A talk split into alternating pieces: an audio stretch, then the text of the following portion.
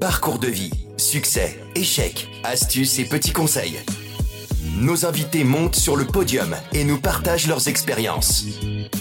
En musique et en anecdotes, un podcast à emporter partout.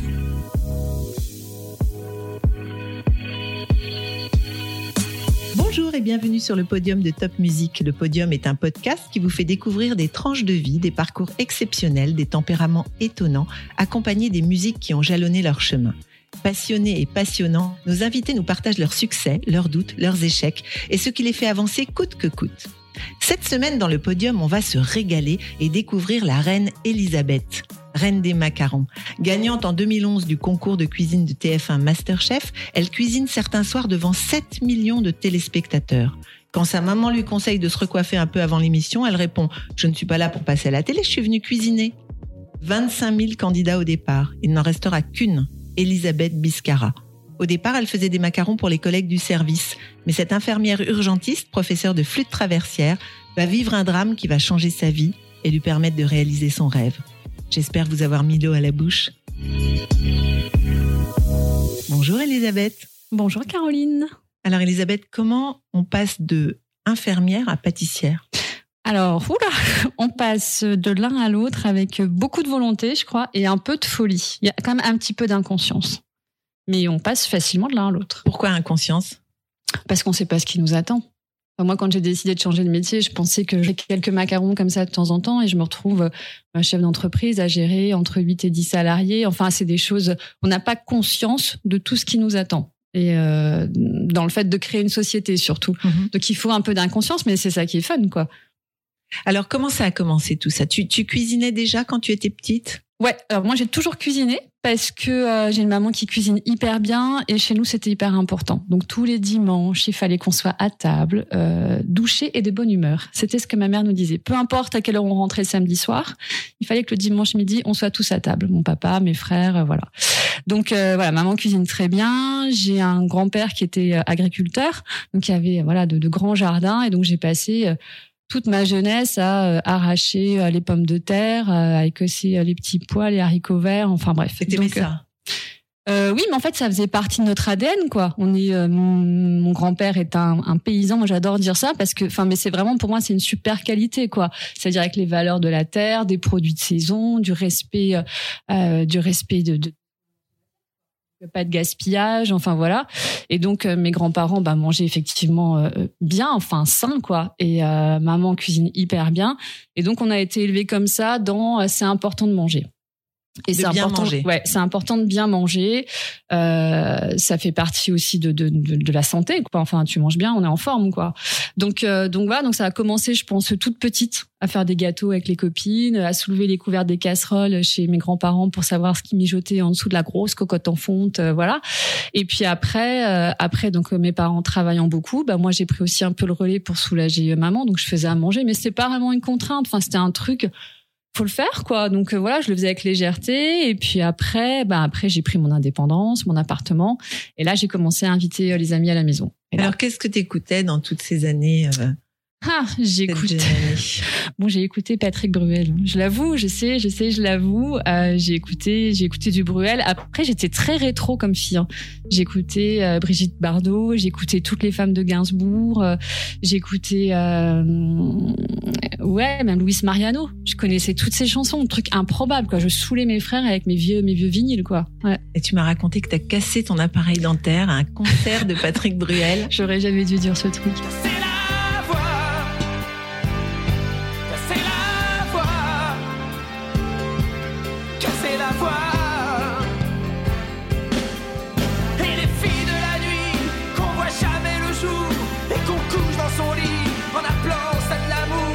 Évidemment, évidemment Bruel Mania à l'époque. J'ai 15 ans et donc c'est la grande folie Patrick Bruel. Et c'est le premier concert auquel j'ai le droit d'aller. Donc c'est mon premier concert de ma vie. Donc, donc tu, tu habitais où? Ah, j'habitais à Metz. Le concert était à Nancy. C'était une expédition, quoi. Je veux dire. Donc, on est parti avec mes copines, euh, la maman d'une copine qui nous emmenait. Et donc, oui, j'avais un appareil dentaire en haut et en bas. Ça, vous savez tout. Hein. Relié par des élastiques. Et sur la fameuse chanson, je te le dis quand même. Bah, donc, on hurle évidemment, je t'aime. Je, me pète les élastiques de l'appareil dentaire. Je finis ensemble, mais je le vois pas du tout, moi. Et mes copines me disent, tu saignes. Je dis, mais où? Donc voilà, donc j'ai cassé euh, mon appareil dentaire au concert de Bruel. Mais euh, j'ai pas honte, hein. Je, ça crée des liens, quoi. je le vis bien. Franchement, je le vis bien. Puis ça fait marrer mes enfants. Donc voilà, c'est marrant, quoi. Ouais. C'est sympa. Donc tu, tu es de Metz. Oui. Et tu, tu attaques des, des, des études d'infirmière?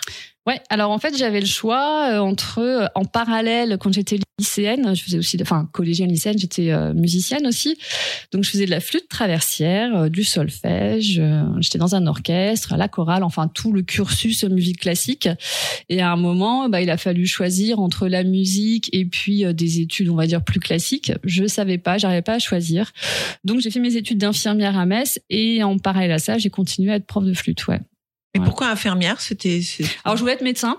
J'ai rien à voir. Je voulais être médecin. J'étais plutôt euh, plutôt brillante à l'école et il y avait pas de fac de médecine à Metz. Donc c'était soit il fallait venir à Strasbourg, ce que j'aurais adoré, hein, soit il fallait aller à Nancy et mes parents étaient pas super motivés pour me laisser partir. Donc euh, je me suis dit bah c'est pas grave, je vais je vais rester en milieu médical. En fait moi je voulais sauver les gens quoi. Donc à un moment j'ai voulu être commissaire de police, je voulais être juge pour enfants, j'ai voulu euh, voilà. Et donc j'ai fait ces études d'infirmière en me disant que je sais qu'il y a un moyen de faire une bascule et après de reprendre des études de médecine. Donc je me suis dit, je vais faire quand même euh, dans, dans ce milieu médical. Ouais, ouais. Donc je me suis dit, je vais être infirmière, je continue à être prof de musique parce que ça me, ça me passionne. Et puis si un jour je veux faire la bascule, ce sera peut-être pas simple, mais je pourrais changer de métier et devenir médecin. D'accord. Mm. Et donc, qu'est-ce qui se passe pour que finalement euh, tu deviennes pas médecin du tout, mais que tu deviennes pâtissière? Pas du tout, du tout. Il se passe que, euh, il se passe que, en fait, je fais beaucoup de gâteaux à l'hôpital, puisque toutes les infirmières sont quand même globalement un hyper gourmandes et deux de très bonnes pâtissières en général puisque le dimanche, tu ramènes toujours des gâteaux pour tes collègues, enfin pour l'équipe. Comme c'est un métier qui est quand même très euh, très prenant, on a besoin d'un espèce de, de sas comme ça où on décompresse, et donc souvent ça passe par euh, ben, par ce qu'on met dans son assiette. Mais, mais toujours du sucré ou pas forcément? C'est plus simple de ramener une tarte que d'apporter un bœuf bourguignon à l'hôpital. Donc c'est vrai que les infirmières apportent souvent des beignets quand c'est la saison des non, mais Je, je pensais peut-être que le sucre ça ça, ça réconforte. voilà. Ouais, ouais, ça réconforte et puis euh, mais souvent même il y a des patients, des familles de patients qui nous apportent des gâteaux. Enfin c'est euh, voilà, on sait que les infirmières les médecins mangent beaucoup de pâtisseries et donc en font beaucoup. Et alors j'ai commencé à faire des macarons.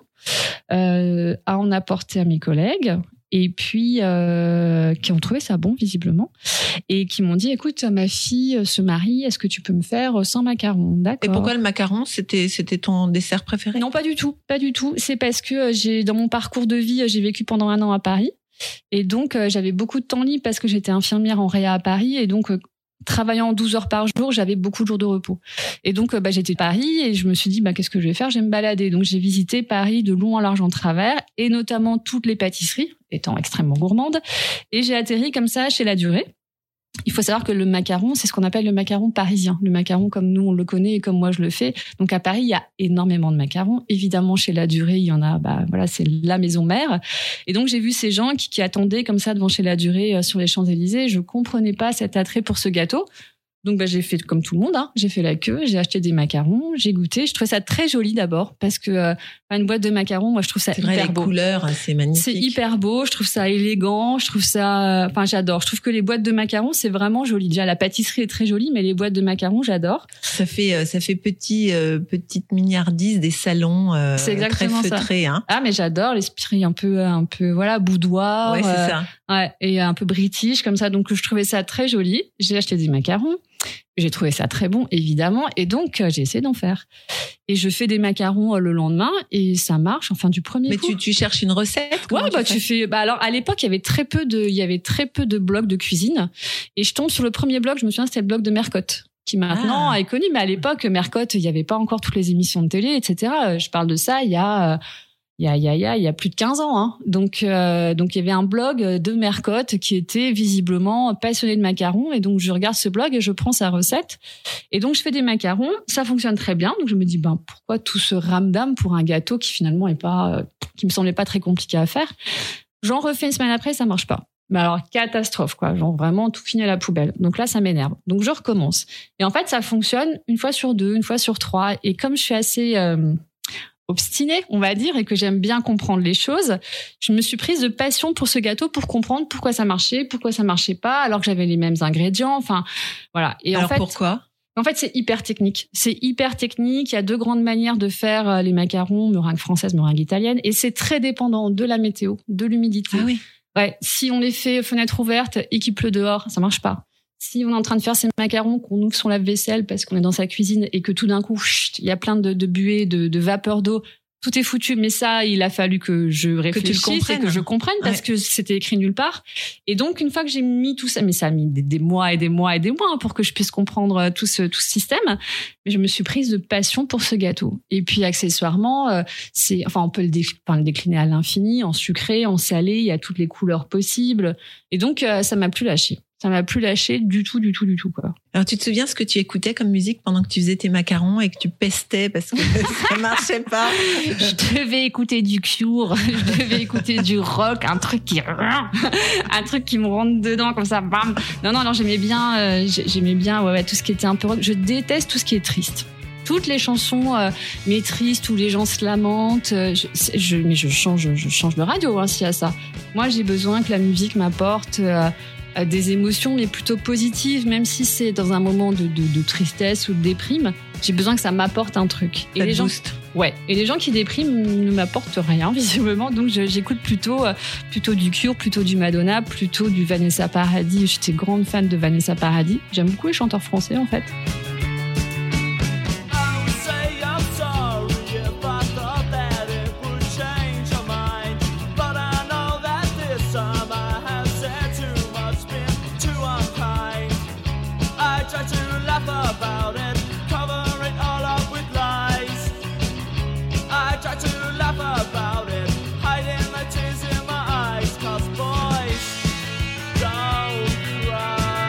Gainsbourg du matin au soir et du soir au matin, je crois. C'est ton artiste préféré Ouais, j'aime bien le personnage. Alors après, il faut connaître un peu son histoire et sa vie. Enfin, c'est quelqu'un, c'est passionnant, quoi. Il a une vie passionnante. Il a eu, euh, il a eu, il a quand même un physique très particulier, euh, Serge Gainsbourg, et, et, malgré tout, ça lui a pas toujours, euh, pas toujours servi. Et pourtant, il a eu les plus belles femmes qui existent. Et ça veut dire que derrière ce physique, il y avait quand même euh, un poète extraordinaire. Et j'ai eu la chance de lire euh, une partie de son journal intime, mais quand il avait euh, quand il avait entre 7 et 10 ans. Euh, c'est un génie quoi. Ce mec c'est un génie, c'est un poète. Et moi j'adore les gens comme ça qui ont qui ont un truc en plus, que ce soit pour l'art, pour la cuisine, pour du sport, pour voilà, et les gens qui lâchent pas leur leurs rêves. Et, et Gainsbourg, enfin moi je suis fan quoi. En, termes de rêve, toi non plus, t'as pas trop lâché le tien, donc. Il doit y avoir un point commun entre tout ça. parce que donc, quand tu faisais tes macarons là dans ta petite cuisine à Paris. Ouais. Je dis petite parce qu'une ah, cuisine à Paris, c'est toujours, toujours petit. Ah bah tu tends les deux bras et tu es dans la salle de bain et dans, la chambre. Tu, tu, tu mûrissais quand même cette idée d'un jour euh, d'avoir ton, ton petit magasin de macarons?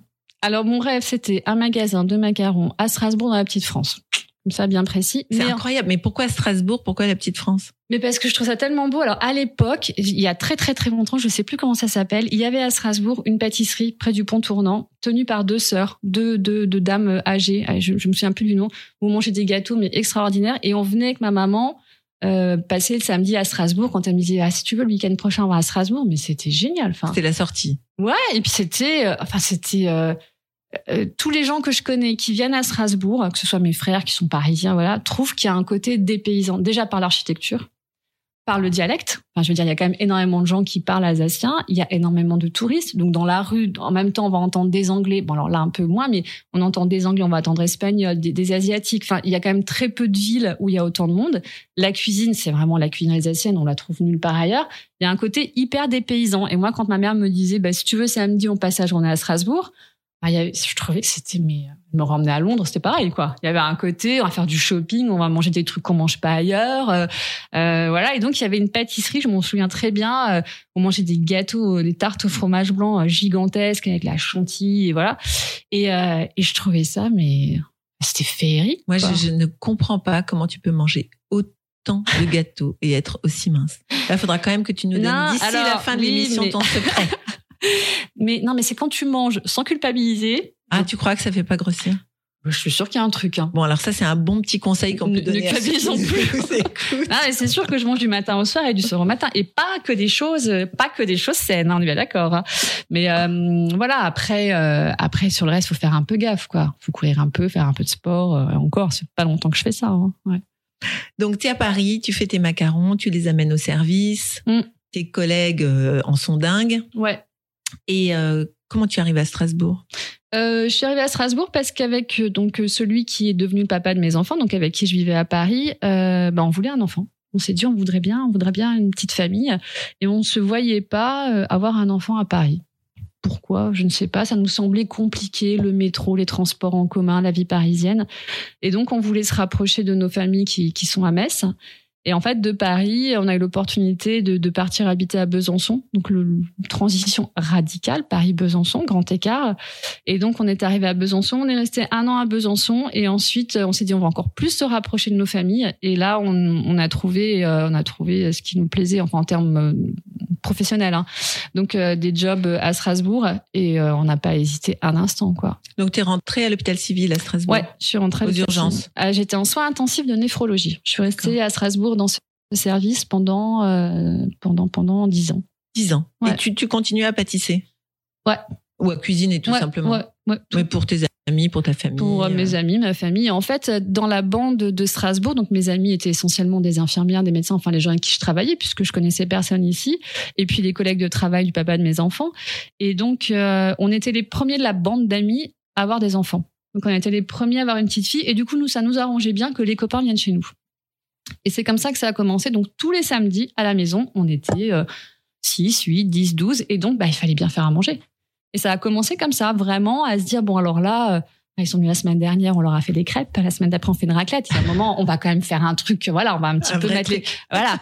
Et du coup, tu commences à chercher. En même temps, c'était, euh, on commençait à avoir de plus en plus de blogs de cuisine euh, et avoir accès comme ça à une quantité de recettes euh, enfin illimitée quoi. Et puis les secrets des grands chefs enfin les, les, livres aussi la presse la presse écrite de cuisine s'est quand même développée aussi à ce moment-là. Moi j'étais comme une dingue quoi. Donc tu lisais beaucoup de de, de, de, livres de cuisine tout, tout, tout, le temps tout le temps, tu, tu invitais les gens chez toi tu mettais quoi comme musique? Oh, bah ça finissait tard. Alors il y avait beaucoup de musique, hein. mais euh, non, on était plutôt, mais toujours plutôt un peu pop rock. Moi j'aime bien la pop. Euh, voilà, après tout ce qui était Coldplay, on aimait bien. Euh, euh, bon, il y a quand même du Charles Aznavour dans la bande, hein, parce que ça c'est aussi un truc que, que j'adore. Mais euh, ouais, était plus sur sur Coldplay, je pense, ou ces gens-là. Musique d'ambiance comme ça. Ouais. Sympa. Ouais.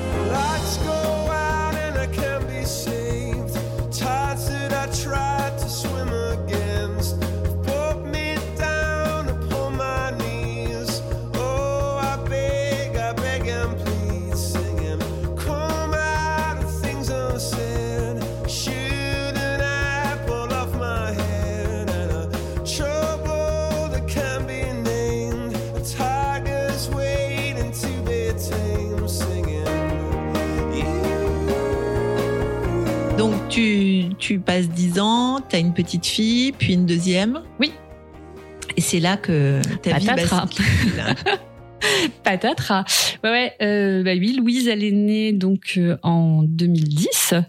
Et en fait, euh, normalement, j'étais censée ne plus. Je vous raconte ma vie, hein, mais bon, j'étais censée. Bah, on ne... est là pour ça. En ouais. même temps. Bon, non, c'est quand même la vie intime. C'est-à-dire que là, c'est à l'intérieur de voilà. J'étais censée ne plus pouvoir avoir d'enfant. Et puis un jour, euh, au miracle, miracle de la vie, j'attends, j'attends un enfant. Et donc la grossesse était vraiment très, très, très fragile. Donc je suis restée alitée pendant huit mois. Et à huit mois, les médecins ont dit c'est déjà un miracle que cette grossesse ait tenu huit mois on va déclencher l'accouchement pour être sûr que voilà que maman et bébé aillent bien. Euh, voilà, j'avais déjà beaucoup de chance. Et donc on a déclenché cet accouchement qui finalement s'est pas très très bien passé. Et donc j'ai fait euh, voilà, j'ai fait un petit arrêt cardiaque et donc j'ai été réanimée. Ça a fini au bloc opératoire en réanimation. Louise n'était pas finalement super en forme. Donc euh, voilà, c'était un moment très particulier et le plus beau jour de sa vie et le pire. Donc c'est dans, dans, la même journée, dans la même heure, dans le même instant, on vit voilà quelque chose de magnifique et en même temps tout s'écroule quoi. Et on sent que ça s'écroule. Donc euh, donc voilà il se passe ça euh, et puis et puis et puis euh, les médecins me disent que j'ai au moins pour un an un an de, de comment dire Où tu peux pas travailler. Ouais. Ils me disent là, faut pas espérer travailler. J'étais livide, j'avais 8 de tension, j'étais blanche comme une morte. Enfin voilà. Et donc ils m'ont dit, vous restez chez vous, arrêtez de travail, comptez pas travailler avant. Chez vous avec deux petits enfants quand même. Oui, oui, oui, oui. Ça, ils, ils t'avaient pas dit peut-être. et comme deux petits enfants en bas âge, c'est pas beaucoup de travail. Voilà, c'est facile. Donc euh, voilà, donc restez chez vous. Et puis euh, de toute façon, vous ne pourrez pas travailler. Ok, d'accord. Donc je suis restée chez moi de toute façon, je tenais pas debout, donc je vois pas où j'aurais pu aller. Et puis, euh, et puis, c'était un moment très, très triste de ma vie parce que euh, je me disais, mon Dieu, j'ai failli mourir, mon Dieu, mon Dieu, mon Dieu. Enfin, je suis morte même. Hein. Et, euh, et donc, je trouvais ça horrible de se dire que euh, tout peut basculer en un instant. Et pourtant, toujours pas de musique triste à ce moment-là? Ben non, parce que je crois que j'aurais sombré là. Là, je veux dire là, je serais pas là aujourd'hui. Non, j'écoutais, euh, bah, j'écoutais pas. Alors j'écoutais plus la musique classique. Et quand j'étais enceinte, j'écoutais beaucoup de musique classique parce que bah, du fait d'être prof de musique, hein, donc je mettais des, le casque sur les, le, mon ventre là. Je pense que ma fille a dû écouter, euh, a dû écouter un tas d'opéra pendant pendant que j'étais oui, enceinte. fan d'opéra. Je suis fan d'opéra. Ouais, je suis fan d'opéra et de Cure, de trucs qui n'ont rien à voir, mais ouais. Quoi je suis comme opéra? Ah, celui qui me tient le plus à cœur, c'est Carmen de, de Bizet. Mais après, voilà, j'aime vraiment tous les opéras, les opérettes. Je, je trouve ça passionnant, bouleversant. Moi, je vais à l'opéra, j'ai la chair de poule, je peux pleurer, euh, je peux pleurer sur mon fauteuil. Et euh, je me mets au fond et je chiale et je, trouve ça, euh, je trouve ça bouleversant d'émotions. J'aurais adoré être cantatrice. Hein, j'ai pas les capacités vocales pour, mais je trouve ça, ouais, c'est ce qu'on dit tout à l'heure. C'est comme les, les artistes, enfin, c'est comme Gainsbourg, ces gens qui ont un truc en plus, quoi. Et les, les chanteurs d'opéra, moi, je suis, je suis en admiration devant eux, quoi. Parce qu'ils te transportent, même je chante un opéra en allemand de Mozart, on ne comprend rien. Enfin, à moins de parler allemand couramment, ce qui n'est pas mon cas. Mais tu comprends rien. Et pourtant. Tu es transporté. Ouais, tu t'es porté, transporté. Enfin, moi, vraiment, ça m'est souvent arrivé de pleurer à l'opéra, quoi. D'émotion, parce que je trouve ça. Euh, voilà, ça me prend au trip. Ouais, c'est clair. Ouais. Donc, du coup, voilà, j'écoutais beaucoup de musique classique à ce moment-là, je pense. Possible.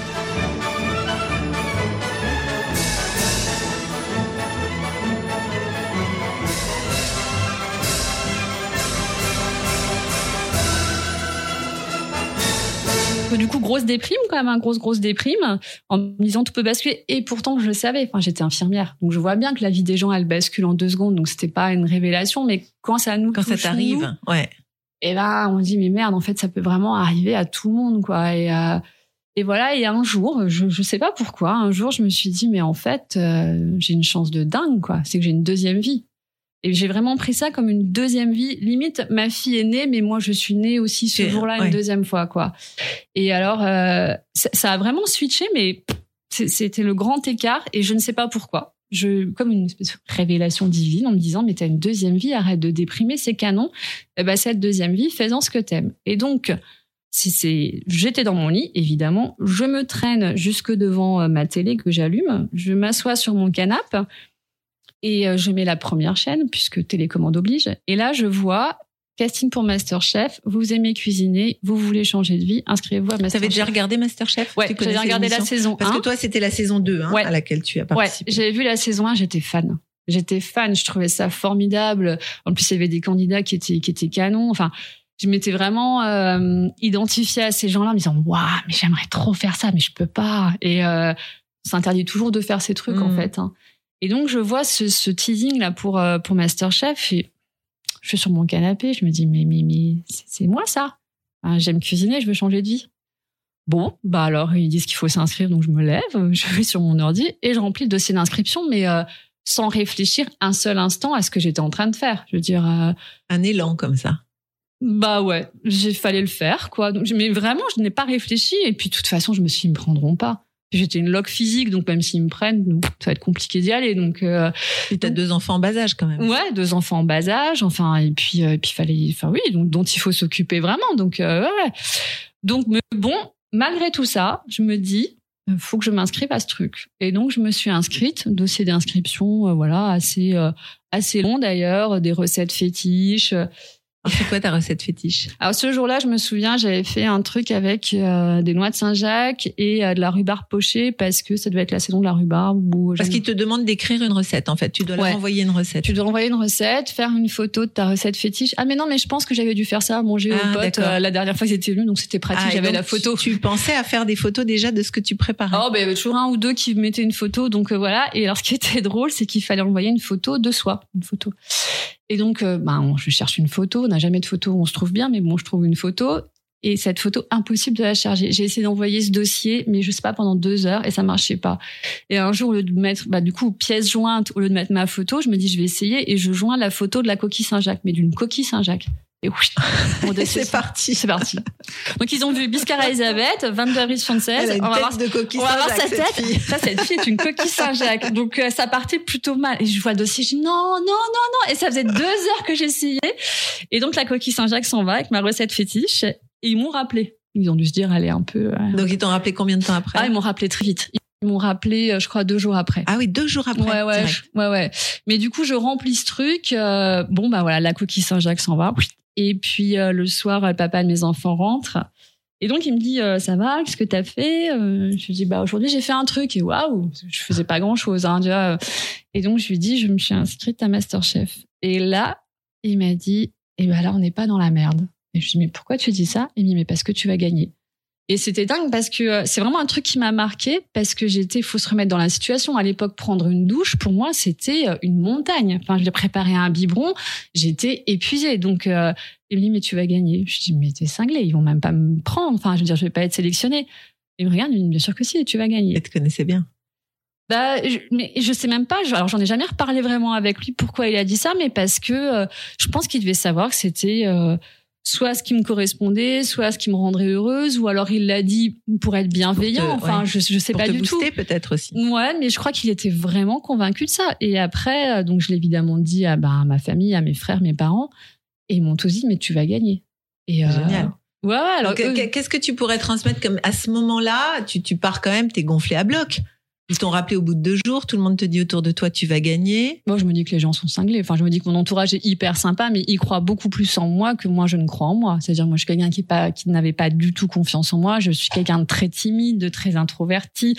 De, je, je n'y connais rien en tout ce qui est médias, télé, euh, etc. Ça ne m'intéresse même pas.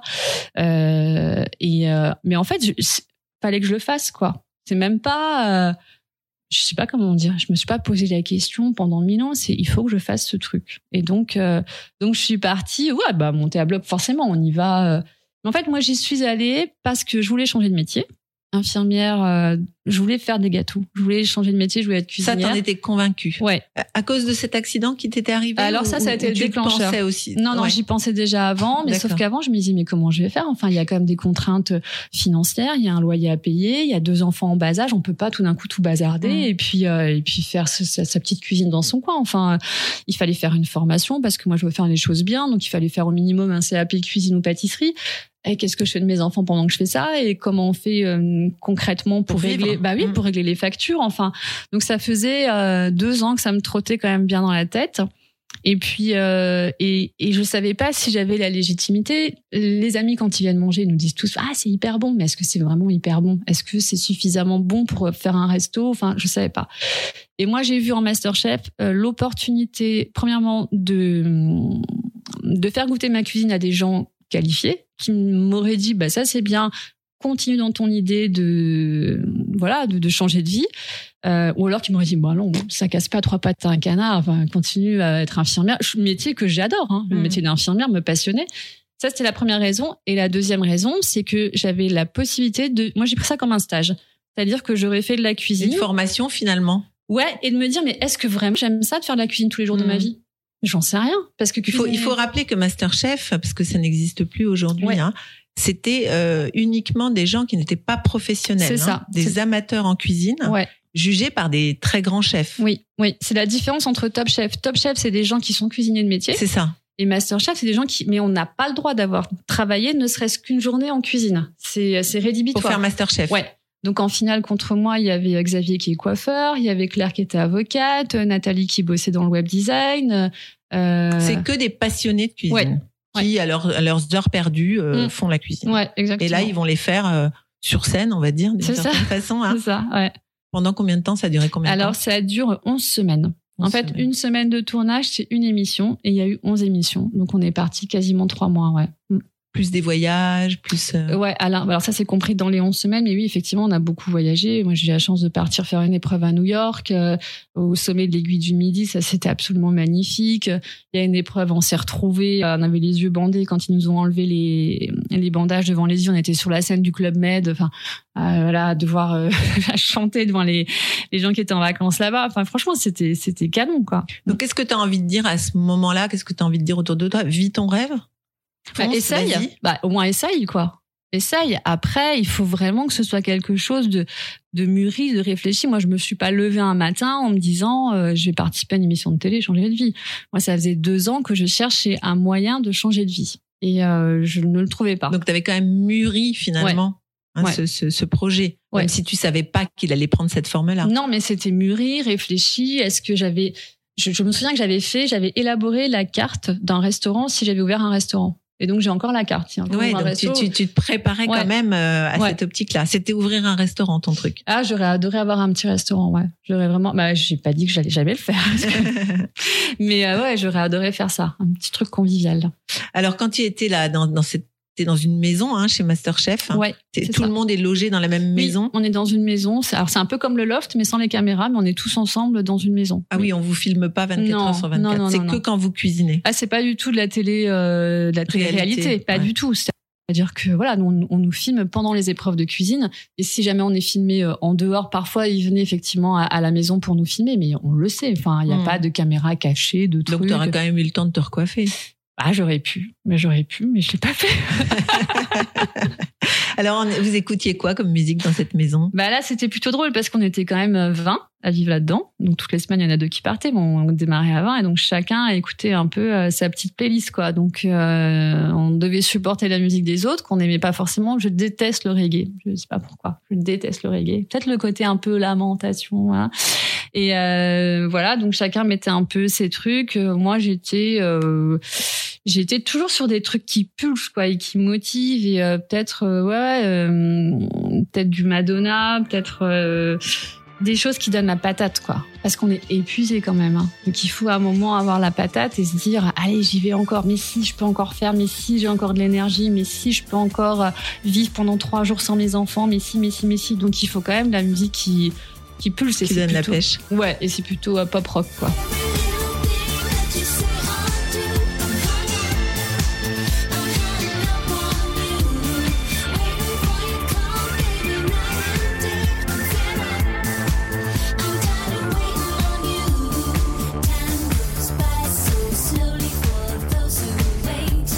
Mais au départ, la sélection, tu, tu dois venir avec une recette. Co- Comment comment t'as été sélectionné Ils Ouais. t'ont sélectionné sur dossier, Mm. donc en voyant ta tête de coquille Saint-Jacques. ouais très joli coquille Saint-Jacques Et puis ensuite, il a quand même fallu que tu ailles cuisiner, non? Ouais, il y a plusieurs étapes en fait. Il y a donc ce dossier. Ils reçoivent le dossier, là ils nous appellent. Et donc on a un entretien téléphonique qui dure quand même euh, une demi-heure, voire une heure, pour voir, je pense, je pense, nos motivations. Est-ce qu'on est quand même capable de s'exprimer? Parce que ça Oui, reste parce que comme tu une vas passer à la télé. télé, ouais. Voilà, mais tout ça, je l'ai compris après.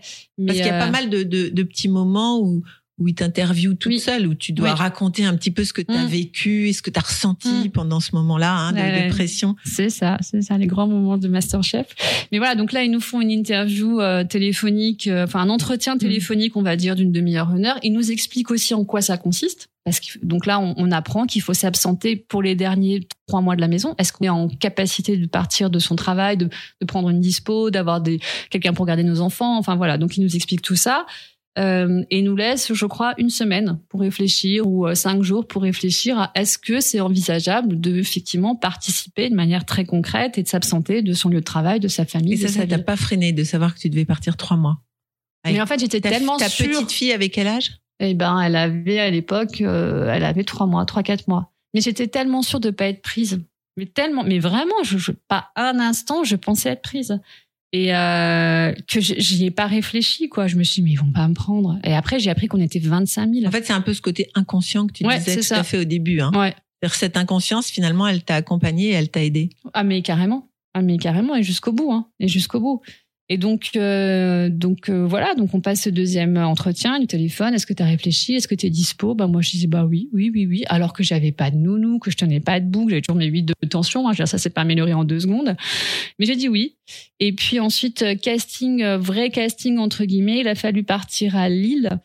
Euh, où là on était plus de 1000 candidats par jour euh, pour faire euh, on devait venir avec un plat qui était déjà prêt. On avait juste euh, cinq minutes pour le mettre sur assiette et puis le présenter à un jury qui était composé euh, de, alors de gens qui ne sont pas et, et chaud alors si c'était non c'était froid un truc froid. Ah un truc froid. Ouais. Donc là il y avait il y avait dix personnes dans le jury. Il y avait des gens euh, de TF1 des, des journalistes des cuisiniers mais on, on savait pas qui était qui. D'accord. Et donc on se présente ça va très très vite. Dix minutes voilà qui je suis voilà ce que je fais voilà ce que je vous ai préparé. Et donc là j'ai pris le train à 6 heures du matin. Le train est tombé en panne. J'ai mis pour faire Strasbourg Lille je sais pas, bah, je devais être à 8 h à Lille, je suis arrivée à 19h30. Et donc, arrivé à Paris, il fallait prendre Paris-Lille, le train retombe en panne. J'appelle ma mère, je lui dis, écoute, maman, je laisse tomber, quoi. C'est bon, je laisse tomber. Et elle me dit, bah, t'as fait tout ça maintenant. Et t'avais quoi dans ta besace Dans ma besace, j'avais une poire pochée au Earl Grey, euh, j'avais un macaron au caramel. Et, qui a tenu pendant tout le voyage. La, la poire était un peu de traviole. la, la, poire faisait la gueule un petit peu à un moment. Mais, euh, ouais, il fallait acheter la poire. Enfin, tu vois, c'était le truc. Je, je, jouais ma vie sur la poire, quoi. Mais c'était très drôle. Et donc, je suis arrivée avec ma poire, un peu de traviole, mon macaron, et puis je sais plus, euh, voilà, trop ce que je leur avais fait. Mais ma mère me dit, écoute, maintenant que t'es là, continue, quoi. Et en fait, je me suis dit, ouais, au pire, je passe la journée dans le train. De toute façon, j'y suis, donc voilà. Et donc, j'ai appelé la production. J'ai dit, je devais être là à 8 heures. Euh, je serais pas là avant 10 heures. Je suis arrivée, j'étais la dernière candidate, la Mais dernière pas, des dernières. T'avais pas peur, t'avais pas la trouille, t'avais pas le stress, t'avais rien? Mais je crois que je revenais tellement loin que euh, si j'avais le stress, évidemment, je suis quelqu'un d'hyper timide, introverti. Moi, parler devant dix personnes pour dire euh, bonjour, je vous ai fait un macaron au caramel parce que j'aime bien. Rien que ça, ça me paniquait, quoi. Donc euh, si, mais il y avait toujours ce côté inconscient. Et il y avait surtout ce côté, mais il faut que je le fasse, quoi. Petite voix faut comme que ça qui au dit. bout du truc. Ouais, puis au pire. Au pire, au pire, je rentre chez moi, on me dit bah t'es pas prise, vraiment ce à quoi je m'attendais. Hein. Bah au pire, je rentre chez moi et puis et puis voilà quoi. Donc j'arrive dernière candidate de la journée, dernière sélectionnée, Ils en avaient vu dernière combien? à passer. Bah je, ce jour-là plus de 1000, je sais en fait à chaque fois ils écrèment mais je crois qu'on était environ 5000 à passer ce truc là quoi. Et donc euh, ils avaient donc mangé toute la journée euh, alors tout hein. alors je pense qu'ils ont mangé des tartares de poisson mais euh, en veux-tu en veux là je, je, qui avait un peu réchauffé sous les néons enfin En fait, devait- les a rafraîchis ta poire. et donc je me dis, ils vont pas le manger. Je veux dire, ils ont mangé. Et en fait, ils ont fini l'assiette, raclé le truc, léché le plat. Et, euh, et là, je me suis dit, ah, c'est pas mal. Et donc, j'ai été la dernière sélectionnée de, de toute l'histoire des Il y a combien de sélectionnés? Ah oui, 20, tu l'as dit tout à l'heure. À la fin de la... Là, on était 100. Ah, en fait, 100, on était 100 sur la première émission. Et donc ça, une fois que c'est fait, une fois, donc là, on, on finit, on doit être à peu près sur les 25 000. À la fin de ça, on doit être 1000. Et ces 1000-là euh, euh, doivent préparer un plat qui vont présenter au fameux jury euh, de Masterchef, c'est-à-dire euh, Frédéric Anton, Yves Candebord et Sébastien Demorand, les gens qu'on voit à la télé, euh, le jury officiel. Et donc, on doit préparer un plat qu'on prépare à la, à la maison si on a envie. En tout cas, on a un quart d'heure pour le réchauffer, euh, le dresser et le présenter. Et, euh, ça, ça a été aussi ce qu'il faut trouver le plat. C'est-à-dire que tu joues un peu. Alors c'est pas ta vie, hein, mais Bon, tu là, joues. tu commences à y croire un peu quand même. Ah là, je me dis, ça serait quand même chouette de participer à cette émission parce que tu touches quand même du doigt le truc. Enfin, il y en a déjà 24 000 qui sont sur la touche, quoi. C'est ça.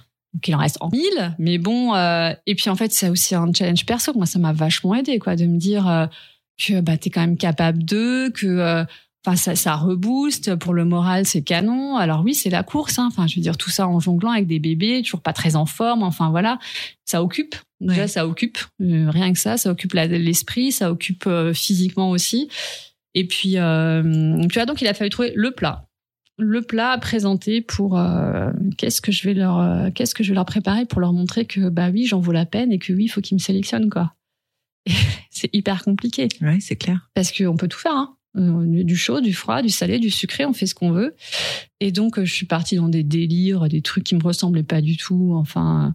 Et ce jour-là on était à table avec bah, évidemment mes enfants et le papa de mes enfants j'avais fait un pot-au-feu. Et donc il me dit bah t'as qu'à faire un pot-au-feu c'est hyper bon. Je dis oh là là elle comprend rien. Ah non je vais pas aller à Masterchef avec un pot-au-feu enfin voilà. Ça fait classique, quoi. bah oui enfin un pot-au-feu. Et et t'as pas pensé à faire des macarons? Mais non j'avais déjà fait en sélection et puis c'est un concours de cuisine hein. D'accord. C'est pas un concours de pâtisserie. Donc je me suis dit, je vais me retrouver en compète avec des gens qui vont venir avec des trucs de ouf. Euh, je présente quand même ça à des Parisiens. qui donc mange des macarons, je pense. Ouais, c'est vrai. Et c'est assez souvent, donc voilà. Et puis moi j'adore faire la cuisine, enfin donc je voulais faire de la cuisine quoi. Et donc ok, t'as qu'à faire un pot-au-feu, wesh. Et je dors et je me réveille dans la nuit et je me dis, mais elle est canon cette idée, je vais faire un pot-au-feu, mais un truc, le pot-au-feu, quoi. Et donc, j'ai fait un pot-au-feu euh, traditionnel, euh, mais j'ai taillé chaque carotte au millimètre près à la même taille, enfin voilà. Donc, c'était au goût euh, pot-au-feu traditionnel de papy, vraiment, avec le paleron, enfin voilà. Mais par contre, visuellement, c'était plutôt design et moderne. Et je me suis dit, au moins, ça me ressemble. Au moins, ça me ressemble. Il y a un peu mes valeurs paysannes Donc, il y, a un côté, euh, il faut être vrai dans ce qu'on fait. Il faut être hyper sincère. Alors déjà, il faut être sincère avec soi-même, c'est-à-dire, est-ce que j'ai vraiment envie de faire ce truc? Est-ce que je vais pas juste le faire pour dire, hey, tu sais quoi, moi j'ai fait de la télé. Enfin, moi personnellement, la télé, mais je, m'en contrefiche quoi. Il faut être sincère, c'est-à-dire pourquoi on veut le faire, euh, pourquoi on veut changer de métier? Est-ce que le métier qu'on a choisi euh, nous correspond vraiment et nous rendra heureux parce que le but de tout ça c'est quand même d'être heureux. C'est pas voilà. Et, et, moi je me suis posé ces questions. Et quand on dit aux gens euh, il y a des gens pour qui on va dire tu fais quoi? Moi je suis très fière de dire je suis pâtissière. Jamais je suis chef d'entreprise ou j'écris des bouquins. Jamais. Moi je suis pâtissière. Et sur le papier, euh, je pense qu'il y a des métiers qui font plus rêver que ça, ou en tout cas qui permettraient de se mettre un peu plus en valeur. Moi, je m'en contrefiche. Et euh, voilà, il faut être sincère avec soi-même. Il faut, euh, je crois, avoir un entourage aussi qui nous.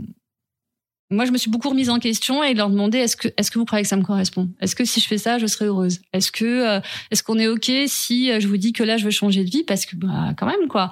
Voilà, est-ce que si je change de métier, là, est-ce que tu me suis? Ou est-ce que tu vas dire bah non, Elise, moi je préfère une infirmière, fonctionnaire. Donc il faut avoir un entourage et puis et puis être sincère quoi avec tout le monde. Donc, euh, tu avais des bonnes bases, bien solides, une famille euh, aimante qui t'entourait. Oui, et qui croyait en moi et qui avait juste envie que je sois heureuse. Et vu que j'avais traversé cette épreuve physique là de cet accouchement catastrophique, je crois que euh, comme moi, en ils se raccrochaient à ce rêve. Aussi que tu que tu aies ce rêve. Ouais, ils étaient heureux et flippés parce qu'ils savaient que ça allait pas être simple, mais ils étaient heureux que que je me redresse et que je me relève de tout, ça. quoi. Mm. Oui, donc ils t'auraient ils t'auraient poussé et accompagné quoi qu'il arrive. Je crois, ouais. oui, c'est sûr. Bien. Ouais, ouais. Donc tu arrives avec ton pot-au-feu, mais alors ton pot-au-feu, tu tu y vas en train? Ouais, j'y vais en train avec ma glacière. T'écoutes un peu de musique pendant le voyage pour te détendre? J'écoute forcément de la musique. J'écoute forcément. T'écoutais plus Patrick Bruel à ce moment-là? À un moment, j'étais un peu fâchée. Hein. Je me peu fait la gueule à Patrick. mais non, mais euh, forcément, je grandis. Hein. Donc, à un moment, t'écoutes moins Patrick. Euh, non, non, euh, qu'est-ce que j'écoutais Mais en fait, je suis assez bon public. J'adore M. Je suis fan de M depuis toujours. Euh, là, je l'ai revu en concert. J'ai dû le voir 15 fois en concert. Je ne m'en lasse pas. Donc, je devais sûrement écouter bien. Moi, je suis quelqu'un de très fidèle. Donc là, même Patrick, j'avoue, je l'écoute encore un peu. Sinon, je mentirais. D'ailleurs, c'est une de ses chansons. Je me mentirais. Donc voilà, je suis quelqu'un de très fidèle en musique. Je suis, euh, je suis les, les gens euh, et je suis un peu, un peu vieux jeu, quoi. Je sais, hein, j'assume hein, les Aznavour-Gainsbourg, mais je connais tout. Claude François, j'étais fan de Claude François. Je failli être Claudette d'ailleurs quand j'étais jeune. Mais le euh, rêve. Non, c'est vrai, il y a un associé de Claude François qui m'a vu danser, il avait fait un vieux spectacle, il m'a dit "Tu veux pas venir être Claudette? Et ma mère a dit non. Bon, voilà. Mais voilà, j'aime bien euh, mais parce que c'est entraînant. Mm. C'est entraînant, c'est Non mais je euh, t'imagine bien dans le train avec ta glacière, Claude François dans les oreilles et tu dis j'y vais avec mon pot-au-feu. Mais ouais, si j'avais un marteau, bam bam bam, mais bien sûr. J'entends encore l'onde sensuelle de ta bouche sur la mienne. C'était si fort, c'était si beau. La philosophie de ton souffle entre mes mots. T'arrives à l'heure cette fois-ci? Euh, ouais, ouais, ouais, ouais. Je suis arrivée à l'heure. Je suis arrivée à l'heure. On avait rendez-vous à l'école Le Nôtre. Assez impressionnant, l'école Le Nôtre, quand même. Je suis arrivée à l'heure. Et donc là, c'est très drôle. Il faisait très beau. Et donc, on est tous dans le parc. Ça, il y a un grand jardin. Et donc, on est tous avec nos glacières. Donc là, vous êtes mille. On est, ouais, ouais, je sais, oui, on est très nombreux. Je, je saurais pas dire, mais oui, en tout cas, sur la journée ou sur les trois jours, on est mille. Et donc, évidemment, de quoi on parle? De cuisine. Et donc, tu te retrouves avec des gens que tu ah, connais Qu'est-ce que t'as fait, toi? Et toi, qu'est-ce que t'as amené? Et là, je, je, je, je deviens livide, je me liquéfie. Ils avaient tous fait des trucs, mais de folie, quoi. Avec... Euh, Genre? Mais il y a, y a, un gars qui a apporté des ormeaux. Tu vois ce que c'est? Des espèces de grosses huîtres comme ça. Mais moi, j'avais même jamais vu ça. Et là, je me dis, d'accord. Donc, il y en a qui cuisinent des choses dont je connais même pas le nom. Ok, tout est normal avec des salicornes, sali. Ok, licorne, je vois bien. Salicorne, je vois pas. Mais euh, ok, d'accord. Et là, je me dis, je, me- je me vois encore rappeler. Et mais- toi, quand tu disais, moi, j'ai fait un pot de mais feu, oui, et je sais même pas le dire. Je me suis dit, mon Dieu, je peux pas leur dire ça. Et quand j'ai dit j'ai fait un pot-au-feu, ils devaient se dire, ok, donc celle-là, une en moins, celle-là, elle dégage, c'est bon. Et je me souviens avoir appelé ma mère et je dis, maman, mais je, je- non, mais j'ai rien à foutre ici, quoi. J'ai des gens, ils ont fait des trucs de dingue avec des cailles farcies au chou, avec du foie gras, machin. Bon, bref, quoi. Mais maintenant, de toute façon, j'y étais, j'y étais, hein. Donc, j'aurais pu partir, hein. C'est sûr que j'aurais pu partir. On m'aurait rien dit. Au contraire, euh, ça aurait fait une place de plus. Et puis, euh, bah, moi, je suis plutôt fière de mon pot-au-feu, quoi. Bah, franchement, il était, je le trouvais beau, je le trouvais bon. Donc voilà, puisque j'étais là, j'avais pas fait tout ça pour m'arrêter, pour qu'un normaux m'arrête, n'est-ce pas? Mais c'est très drôle parce que les gens avaient fait, euh, des plats, mais exceptionnels, quoi. Dire, euh, Ils avaient des énoncés de dingue. Et toi, Ouais, comment ça s'appelle? Un pot au feu. La pot au feu. et, euh, et voilà, donc je suis allée avec mon pot au feu. Et c'est pas ton, ta formation d'infirmière ou ce que tu as vécu peut-être en étant à l'hôpital, euh, dans des, dans des services pas forcément simples, qui t'a donné cette capacité à gérer le stress ou en tous les cas à relativiser peut-être les choses aussi? Ouais. Alors moi, il m'appelait la force tranquille. Ah ouais. Euh, sur toutes les épreuves, euh, la force tranquille. Parce que, euh, bah quand même, dans ces émissions, on aime bien quand il se passe un petit truc, un peu que ça marche pas, que fait brûler un plat, que euh, on se fâche avec je sais pas qui, qu'on fait tomber, euh, je sais pas, son assiette. Enfin voilà. Et donc, évidemment, ça m'est arrivé, comme à tout le monde, de faire brûler quelque chose ou de pas réussir à faire un truc. Et donc, à ce moment-là, les caméras et les journalistes arrivent et disent Alors, Elisabeth, t'es en stress? Et je leur dis Mais non, enfin, au pire, je rentre chez moi. Et donc, si je rentre chez moi, je retrouve mes enfants, ce qui est quand même exceptionnel. Et puis, j'ai un travail. Enfin, je serai infirmière. C'est vraiment. euh, quand on a vécu un truc comme ça, euh, comme ce qui m'est arrivé à mon accouchement, euh, rien n'est grave. Enfin, C'est ça, tu as relativisé en fait. Mais même encore aujourd'hui, hein, pour moi, rien Et n'est tu grave. jouais pas ta vie en faisant Mais non, Masterchef. mais, mais tu joues jamais ta vie en fait. hein. Enfin, globalement, il y a, sauf quand on a un problème de santé, mais sinon, on ne joue jamais sa vie. On peut avoir des enjeux importants, financiers, etc., que je comprends tout à fait, mais on joue jamais sa vie. Donc, il faut faire les choses euh, de manière réfléchie, il faut faire les choses consciencieusement. Moi, j'ai toujours soit on fait les choses bien, soit on les fait pas. Mais euh, au-delà de ça, c'est jamais, euh, on joue pas sa vie, on n'en meurt pas. Ouais, Voilà. C'est ça. Donc moi quand il venait, alors hein, je dis mais ouais mais moi pff, je, je force tranquille et parce que je réfléchissais toujours avant d'agir, j'étais toujours dans la réflexion avant de courir comme une déjantée chercher euh, mes tomates et, et- et mon poulet lors des épreuves. Euh, et puis au pire je rentrais chez moi, retrouver mes petites filles. Alors ton pot au feu, il plaît au final?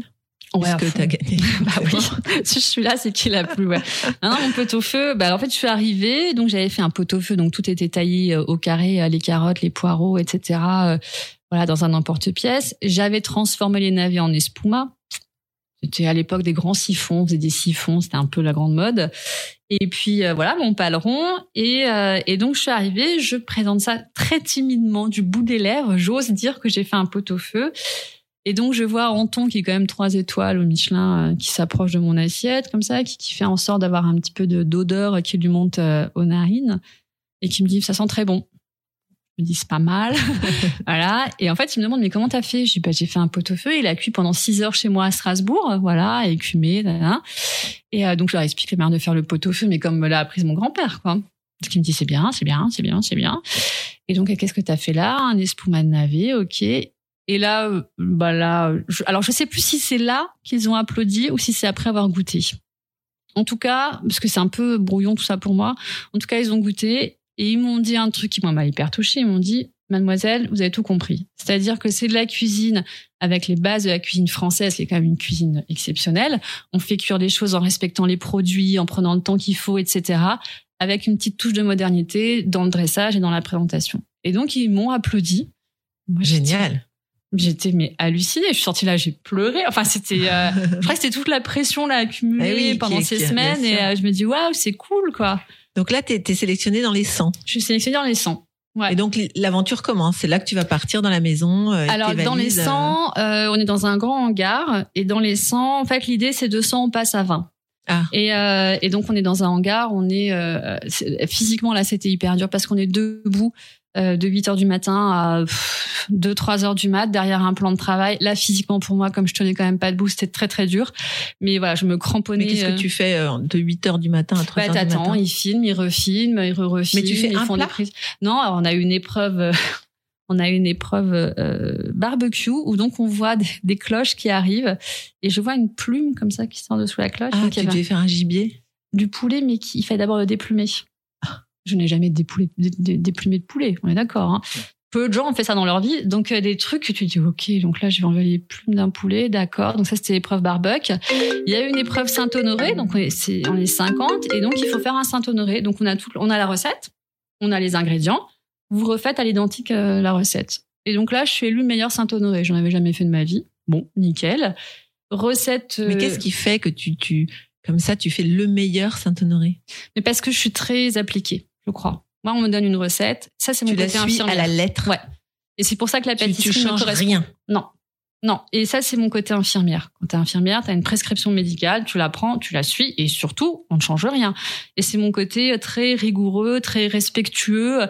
S'il y a quelqu'un qui a écrit cette recette, c'est qu'à mon avis, il sait ce Si qu'il tu te faisait. une pincée de sel, tu, Bah, tu, tu comptes les, les grains de sel, quoi. Et donc, je fais ce truc en n'ayant jamais fait de Saint-Honoré de ma vie. Boum, meilleur Saint-Honoré. Euh, Il y avait une recette aussi où, bah, Donc, t'étais pas inventive dans ta cuisine. Bah sur ces, sur ces épreuves-là, non. Sauf il y avait une épreuve justement refaites votre votre recette fétiche, mon truc de noix de Saint-Jacques que j'avais envoyé et euh, et compoté de rhubarbe. Et donc en fait globalement la seule chose que j'avais à préparer c'était des rhubarbes, enfin la rhubarbe. Et en fait sur mon plan de travail j'avais des noix de Saint-Jacques et un pot de confiture de rhubarbe. Ah, Ça laissait peu de place à l'imagination. Ah oui. Je dis mais qu'est-ce que je vais faire avec ça? Et donc je, je m'écroule. Je dis mais je peux rien faire. Enfin je vais me faire. euh, En fait c'était à moi à faire. Dans ma recette il y avait toute la compotée de rhubarbe, voilà macérée dans du sirop, etc. Et donc je leur dis mais là vous n'avez, enfin j'ai pas les ingrédients. Donc la rhubarbe il y en avait pas évidemment. On est à Paris donc il y a pas de rhubarbe. Et donc je me dis mais et pas d'autres ingrédients possibles. Donc je me retrouve avec rien à cuisiner à part des noix de Saint-Jacques et un pot de confiture de rhubarbe. Et donc je me dis bon bah ok sur la noix de Saint-Jacques il y a le corail que moi je ne mange pas parce que j'aime pas. Et donc je me dis bah je vais prendre le corail, je vais en faire un espuma de corail puisqu'on avait juste de la crème, du lait, des œufs à disposition. Et donc je fais un espuma de corail mais j'ai jamais fait ça de ma vie, je sais pas comment ça se fait. Donc je fais ce truc, hop, meilleur plat parce que l'espuma de corail. incroyable. Hum. Alors que j'étais effondrée, j'ai mis j'ai rien à cuisiner. Enfin franchement, j'avais 10 noix de Saint-Jacques, un pot de confiture. Et, Donc, ça veut euh, dire quoi? Ça veut dire ne, ne jamais se démonter? C'est-à-dire Ouais. tu te démontes pas? Ça veut dire qu'il y a toujours une solution. Il y a toujours C'est ce que tu penses. Il y a toujours Ouais. une solution. Il y a toujours une solution. Mais à tout, hein. Enfin, là, même encore aujourd'hui, où voilà, il y a évidemment plein de contraintes et plein de problèmes liés à métier de chef d'entreprise.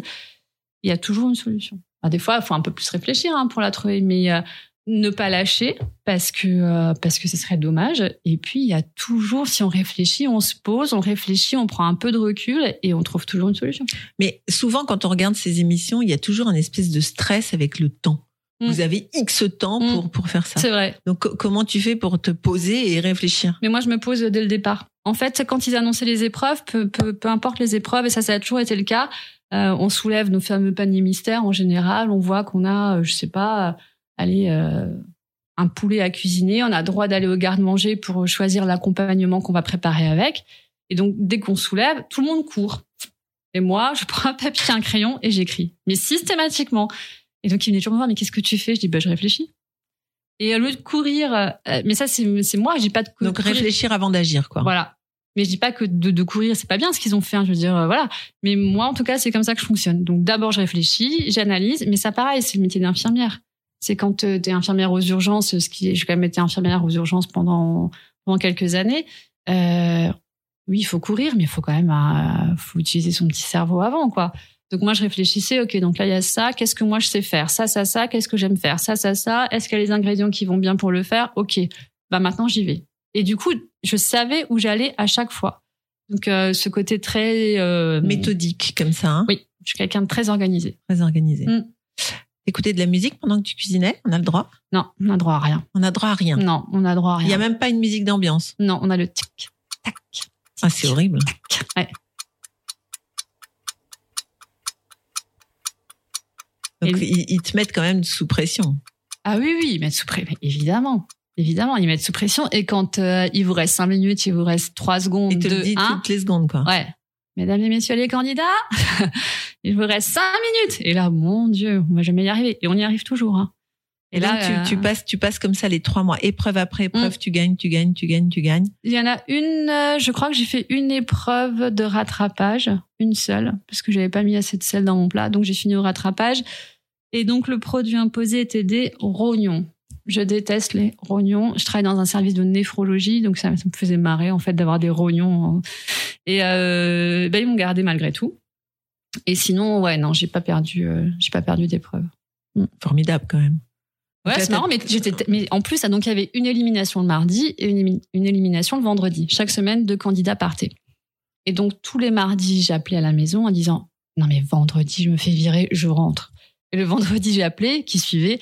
Non mais mardi prochain, c'est sûr, c'est sûr, les autres sont beaucoup plus forts que moi, je vais rentrer. Et ça a tenu comme ça pendant les 11 Mais c'est peut-être ça qui t'a fait gagner. C'est qu'au final, tu as, as mis toute ton âme et toute ta vérité, mais sans toute ma sincérité en tout cas. Ta sincérité, mais sans te dire, euh, je, je, t'avais pas la gagne en fait. Ah non, pas du tout. Mais pas du ça tout. Qui est incroyable. Mais j'ai toujours pas aujourd'hui. Hein. Mais parce que c'est pas mon tempérament et euh, euh, non, je, je, si les autres avaient gagné, ça aurait été très bien. Après, physiquement, comment tu fais? Parce qu'on a toujours l'impression que ces gens, c'est des gens qui physiquement sont préparés. Il y en a qui font du sport, machin. Pas du tout. Non, mon sport national, c'est de manger des gâteaux. Donc non, pas du tout. pas, physiquement, tu tenais? Mais il y a une espèce de, de d'adrénaline. Euh, Alors par contre, le soir, quand tu t'écroules, tu t'écroules. Hein. Mm. Mais il y a une espèce d'adrénaline qui fait que euh, au moment des épreuves, tu as un regain comme ça d'énergie, de vitalité.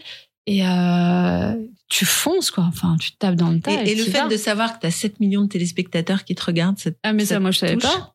Je sais pas. Bah non. Parce que c'est en direct, Non, pas du tout. en fait, les épreuves, nous, on a tourné de avril, mai, juin. Voilà. Avril, mai et juin on a tourné, on a fait le tournage. Et la première diffusion, c'était mi-août.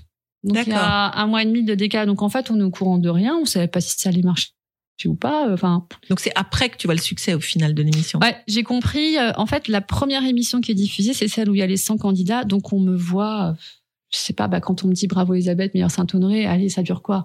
20 secondes? Je, je sais pas, 30 secondes.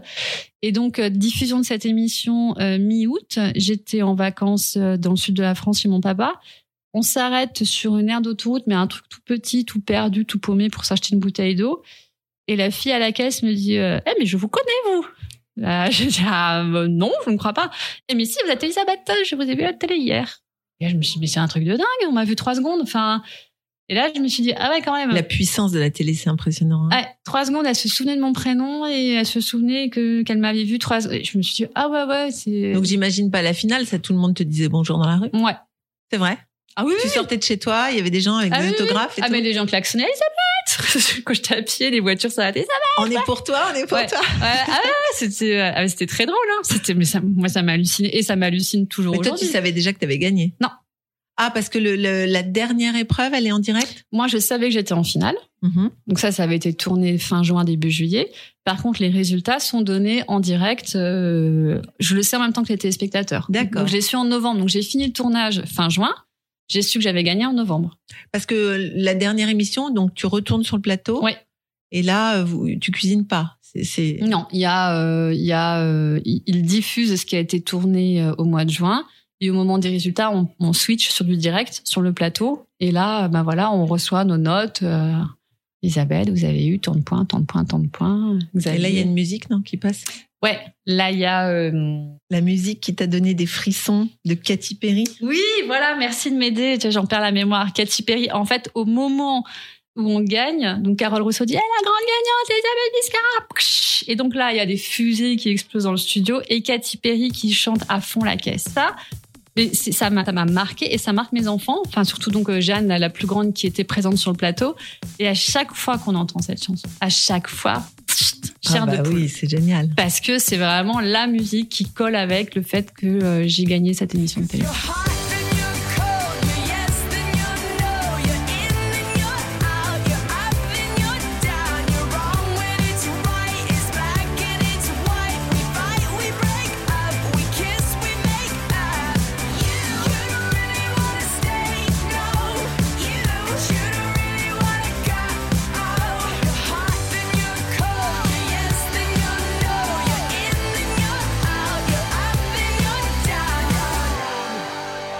là, ça change ta vie, tu, tu Mm. complètement. Je veux dire, t'as gagné, tu reçois un chèque. Ah ouais, tu reçois un joli chèque de 100 000 euros. Ce qui est plutôt, quand je l'ai vu sur mon compte en banque, euh, sur mon écran d'ordinateur, euh, c'était, j'ai fait des captures d'écran, voilà. Parce que voilà, c'est, gigantesque, quoi. Et, euh, mais je savais que cet argent servirait à ouvrir un magasin de macarons à Strasbourg ou un restaurant, Et- et enfin. pendant Masterchef, tu as fait des macarons ou pas? Finale, euh, ouais, j'ai fait sur la finale. Il y a eu deux épreuves. Euh, il y a eu deux épreuves en finale. Il y a eu une épreuve où il fallait faire une épreuve de restaurant, entrée plat dessert, à euh, notamment à 30 chefs, dont au moins 15 mofs et des pâtissiers. Meilleur ouvrier de France, hein Ouais. Et des meilleurs ouvriers de France, pâtissiers. Pâtissier.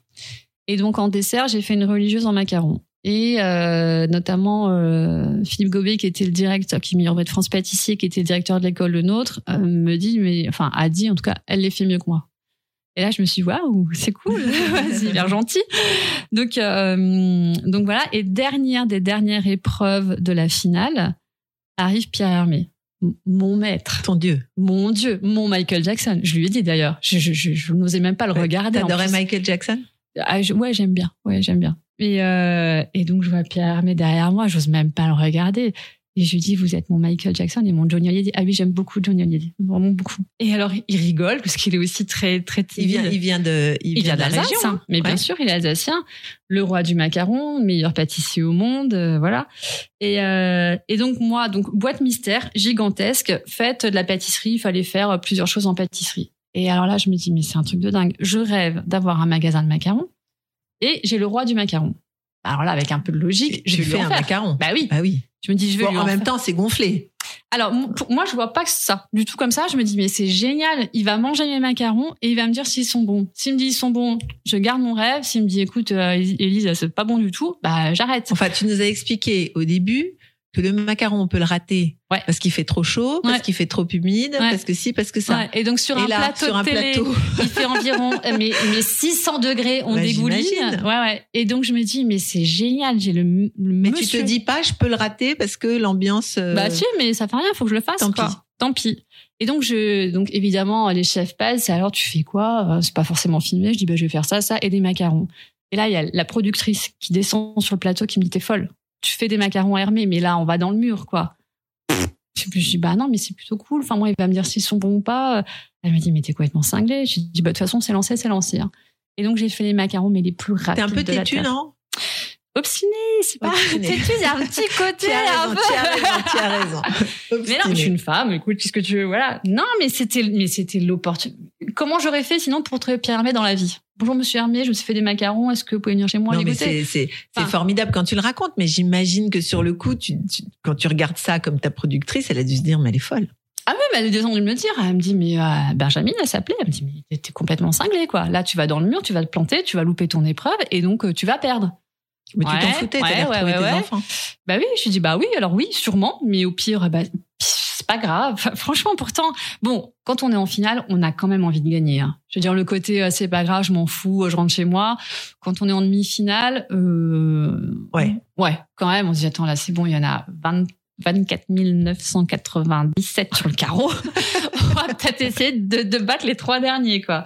Donc, du coup, voilà, j'ai fait des macarons euh, à Pierre Hermé et et, et, et alors, on n'a pas été très bon sur cette épreuve avec Xavier qui était en finale contre moi, mais j'ai eu la meilleure note. Et les trois jurys et Pierre Hermé aussi ont dit on met la meilleure note à Elisabeth grâce à ces macarons. Et Ah, du coup, ma génial. pub, entre guillemets, macarons, sans était lancée. était lancée.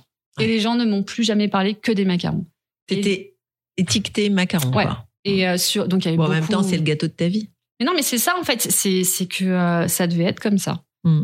Et donc après, il y a eu évidemment beaucoup de presse et beaucoup d'articles dans les dans les journaux. Et Elisabeth gagne Masterchef grâce à ses macarons. Les macarons lui font gagner Masterchef. Et, et donc il y avait cette pub et les gens ne me parlaient que de ça. On veut goûter vos macarons. Quand est-ce que vous Tu faites te des rends compte et ça a commencé en faisant la queue chez la durée. Ouais. C'est dingue, hein Ouais, ouais c'est dingue. Il n'y a pas de hasard. Maintenant, je suis persuadée que dans la vie, il n'y a pas de hasard. Et qu'une épreuve catastrophique, un truc horrible qui nous arrive, il y a forcément un truc positif à en tirer. Et que de À toute chose, malheur est bon, c'est ça Ouais, mais, mais vraiment, mais vraiment. Et si tous ces proverbes existent, c'est du bon sens, quoi. Et euh, oui, effectivement. Ouais. Donc tu vas en finale et en finale, qu'est-ce que tu as fait comme plat qui t'a fait gagner? Ah, écoute, j'ai fait plein de trucs. On avait fait un menu. Ah, mais j'ai refait des noix de Saint-Jacques, je crois. Ah non, j'avais fait du bar. euh, Il y avait une épreuve. Et après, l'épreuve qui était vraiment euh, magistrale et très classe, à part celle de Pierre Hermé, on a cuisiné au Précathlon, donc qui est donc le restaurant de Frédéric Anton. Et là, c'était la dernière épreuve. Et ce qui est d'émouvant, c'est qu'ils ont invité, sans qu'on le sache, nos proches. Ah ouais, votre famille. Je me Voilà. souviens de cette. cette- et donc là, ça fait quand qui, même. qui mangeait, qui, qui allait Ouais. manger en fait ce que tu allais faire. Et donc là, c'est quand même trois mois qu'on les a pas vus. Je vois, bah, évidemment, euh, mon conjoint, mes enfants qui arrivent, euh, euh, mes frères, ma Tes parents, mère, ouais. voilà, mes, mes meilleures copines. Et là, pff, voilà, c'est ah bah là, on- là, on est, on est en chiale. T'écoutes quoi là à ce moment-là? Que- Quelle musique t'aurais envie d'écouter à ce moment-là? Ah, là, c'était plus, euh, là, on n'était pas trop rock'n'roll là. Là, j'étais plus dans l'émotion et euh, Mozart. ouais, non, ou, euh, cette musique avec du ukulélé. Euh, Ah, oui, je vois ce que tu veux dire. Over the Rainbow. et voilà, un truc un peu rassurant, cocoon, enfin tes enfants, ta maman, Bah là, tu tes frères. le film de ta vie qui, qui défile Ouais. devant toi?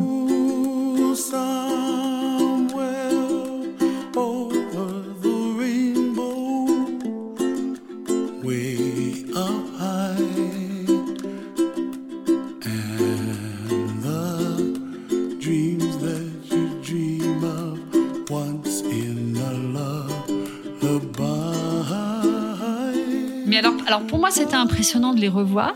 Et en fait, euh, je crois que pour eux, c'était un truc, mais bien, bien plus important que ce que moi je disais, parce que eux, ils m'avaient vu, la dernière fois qu'ils m'avaient vu, j'étais euh, à l'agonie à l'hôpital, à la maternité. Et tout d'un coup, ils arrivent. Ils Mais t'avais pas vu depuis. Non. Ah bah non. Et donc, ils me voient dans ce restaurant magnifique du Bois de Boulogne, avec ma veste Masterchef, habillée en pâtissière, avec une toque de cuisine. Jamais de ma vie, ma famille m'avait vu comme ça, puisque j'avais jamais fait ça. Et ils se sont dit, waouh! Oui, d'autant que l'émission n'était pas encore Ah bah diffusée, donc, Donc ils t'avaient même pas vu Ah à la non, télé. Et puis avec euh, euh, des, des maquilleurs, alors il y a pas trop de coiffeurs toujours, mais bon, des gens qui viennent, qui nous poudrent, qui machin, des caméramans sur nous en permanence. Ça doit être, mais, mais, mais c'est énorme, je crois, pour eux de se dire, mais qu'est-ce que fait notre sœur, notre fille, notre femme, enfin notre maman là, mais qu'est-ce qui se passe quoi? Parce que eux, euh, je leur disais que je cuisinais, mais je leur racontais pas tout ce qu'il y a autour, enfin tout le bazar médiatique, des caméras, parce que globalement, je m'en fichais quoi. Et là, ils ont vu tout ça, tout, c'est quand même de l'artillerie très lourde, hein, Masterchef. Hein. C'est pas, c'est pas la petite émission tu, tu passes ton temps quand même euh, quand tu cuisines, t'es Mm. filmé en permanence. Ouais. Et après, c'est au dérochage qu'ils vont décider qui garde ou pas. Mais tout le temps. Et surtout sur les donc dernières. tu peux pas te gratter le nez euh, en te film. Ah bah, si tu te grattes le nez, tu te fais, euh, tu te fais voir. Enfin, on te voit. Donc non, non, t'es- filmé euh, tout le temps, tout le temps, tout le temps. Et Avec tu trois- penses ou tu arrives à oublier la caméra? Non, tu penses pas. Tu penses pas. Ah bah non, sinon je me serais coiffée, maquillée. Mais non, non, tu penses pas. non, non, tu, tu, euh, le seul truc, et sur ces épreuves-là, les dernières, c'est, euh, ah, faut que je réussisse, quoi. Faut pas que je fasse la merde. Il faut que, et puis surtout, il y a ma famille qui va manger, quoi. Ouais. Voilà, donc, euh, tu veux pas leur faire euh, non plus n'importe quoi. Donc, sur cette épreuve, fallait choisir un ingrédient qu'on voulait dans les chambres froides de ce restaurant étoilé et euh, en faire une entrée et un plat. Là, vous êtes plus que deux. Hein. On n'est plus que deux. Et donc Xavier a pris la caille et moi j'ai pris les langoustines. Je n'ai jamais cuisiné une Non, langoustine mais de t'es, dingue. Toi, tu n'as fait que des premières fois à Masterchef. Ah ouais, franchement. mais c'est mais ouais, ouais, mais clairement. Et donc je. Et alors Elisabeth, qu'est-ce que t'as l'habitude de faire avec des langoustines? Bah rien, c'est une première. Ah d'accord. Et donc qu'est-ce que tu vas nous faire? Bah je sais pas. On va réfléchir. Des ravioles, t'as déjà fait? Bon non, jamais. Donc je me retrouve à faire des ravioles de langoustines infusées au gingembre, mais je n'ai jamais fait ça de ma vie, quoi. J'ai dépioté. Donc, il y a quand même un côté créatif. Parce Mais que, en fait, sur ces euh, épreuves- Là, tu vas pas lire, tu vas pas ouvrir Ah un bah non. bouquin de cuisine et lire une recette. Faut, faut que tu aies ça en tête. Ouais, alors, mais il y a aussi, euh, comme on n'est pas pro, on peut pas se tromper. Enfin, je veux dire, moi, j'ai pas les codes de la cuisine. Donc, euh, je sais pas ce qu'on est censé faire ou ce qu'on n'est pas censé faire. Donc, je fais globalement. Non, mais comment tu peux inventer que tu vas les infuser au gingembre? Bah, Je sais pas, je me suis dit que ça allait être sympa. Mais non, après, c'est vrai que tout ce que je lis sur la cuisine, je le retiens. C'est-à-dire, euh, je sais pas, euh, le nom des champignons, alors que j'aime pas spécialement ça, euh, le temps de cuisson de je sais Oui, pas bon, quoi. c'est, c'est quand même une passion qui est en toi. Ça, ça- mais ça vient tout seul. ouais. Ça vient tout seul. Je lis une recette. Je pense que dans deux ans, je vais être capable de la ressortir. Mais parce que, euh, je sais pas, c'est comme une, euh, j'ai des cases là, dans mon cerveau et c'est rangé quoi, c'est fiché. Et langoustine, j'avais jamais, euh, enfin, des langoustines de ma vie. Et là, mais en un quart d'heure, j'en ai fait une montagne. Je me souviens que c'était, comment tu fais ça aussi vite? Je sais pas. Et, et, et, voilà, j'ai fait une bisque de homard. Je m'ai fait ça non plus. Enfin, je sais pas comment dire. Il y a une espèce de, de... fallait que je fasse ça. Voilà. Et donc j'ai fait ça.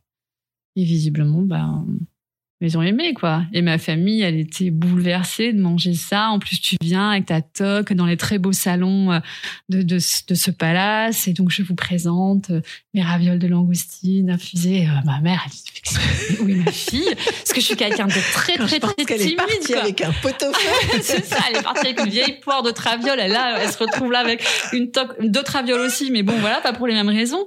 Et, euh, et dans l'esprit de ma famille, enfin, est-ce que j'étais? J'étais quelqu'un de très très très introverti, timide, qui parle pas en public, qui, euh, qui moi je veux pas déranger, je veux pas gêner, donc je me mets toujours en retrait. Enfin, et là je me retrouve devant 15 euh, caméras à faire euh, voilà mon cinéma sur mes langoustines et mes ravioles et mes trucs, habillée en cuisinière. Et je me souviens de la tête de ma famille. On nous l'a changé quoi. C'est vrai que ça a dû te changer malgré tout cette aventure. Ah bah ça a tout changé parce que tu n'es plus timide ni introverti. Alors, bah, c'est-à-dire qu'à un moment, je n'ai plus pu l'être parce que euh, parce que les gens me, parlent dans la rue, mais les gens sont adorables, donc je peux pas les envoyer balader. Donc forcément, euh, il y a des moments où tu prends sur toi. Après, il y a un petit côté un peu schizophrène, quoi. C'est-à-dire que quand c'est Elisabeth, c'est le cuisine, euh, média, etc. Je suis voilà. Quand c'est Élise, la fille, voilà, la, bonne copine ancienne infirmière, je suis un peu plus timide. Il y a un petit côté schizo quand même. Et l'après, l'après Masterchef, donc tu gagnes tes 100 000 euros, mm. tu, tu vas faire un, je crois, un CAP euh, chez le nôtre ou ouais, tu euh, hein, fais une école vas de faire ton, finalement ton diplôme qui va te donner la légitimité que tu recherchais depuis le début. Mm. Tu, euh, ta vie, elle change. On te, on te, sollicite, on te propose des publicités, mm. on te propose la télé te continue à te suivre en fait. Et comment tu gères ça? Moi, ça me fait marrer. En fait, je crois que la finale a été diffusée, je crois, un, un, jeudi ou un samedi soir, je sais plus. Et le lundi, téléphone sonne. Oui, on voudrait que vous soyez géré d'une marque de farine. Ah d'accord, ok. Oh, c'est drôle, j'ai fait une pub pour la farine. moi, tout me faisait marrer en fait. Euh, voilà, pareil pour euh, gérer d'une marque euh, de grande distribution. On avait mis ma photo sur les poignées des caddies là, des chariots. Mmh. Et aussi sur les, les stop caisses, les trucs qu'on met entre chaque client sur le tapis roulant. Et donc, c'est un magasin qui n'est pas à Strasbourg, mais qui est partout ailleurs en France. Donc mes frères qui faisaient leurs courses m'envoyaient des photos et donc ils mettaient leurs mains quand ils faisaient leurs courses sur le caddie, sur la tête de leur sœur. Et moi je trouvais ça tellement drôle et en fait tout me faisait marrer quoi, tout me faisait marrer. Donc t'as pas eu besoin de prendre un agent, de gérer tout ça On, on m'a proposé, mais je me disais mais ça sert à rien, j'ai pas besoin. Je, mais je pensais pas très naïvement qu'il y aurait tout ça derrière et qu'on allait me proposer que le, les livres de recettes que j'ai écrits en cartonné, enfin. Euh, je, je, je l'ai pas fait, j'ai pas pris d'agent parce que je me disais non mais qui va vouloir bosser? En fait, on m'a proposé de faire pour du shampoing, mais après je me suis dit mais quel rapport? Il y en a pas, donc je vais pas le faire. D'accord, donc tu es euh, resté quand même assez euh, authentique.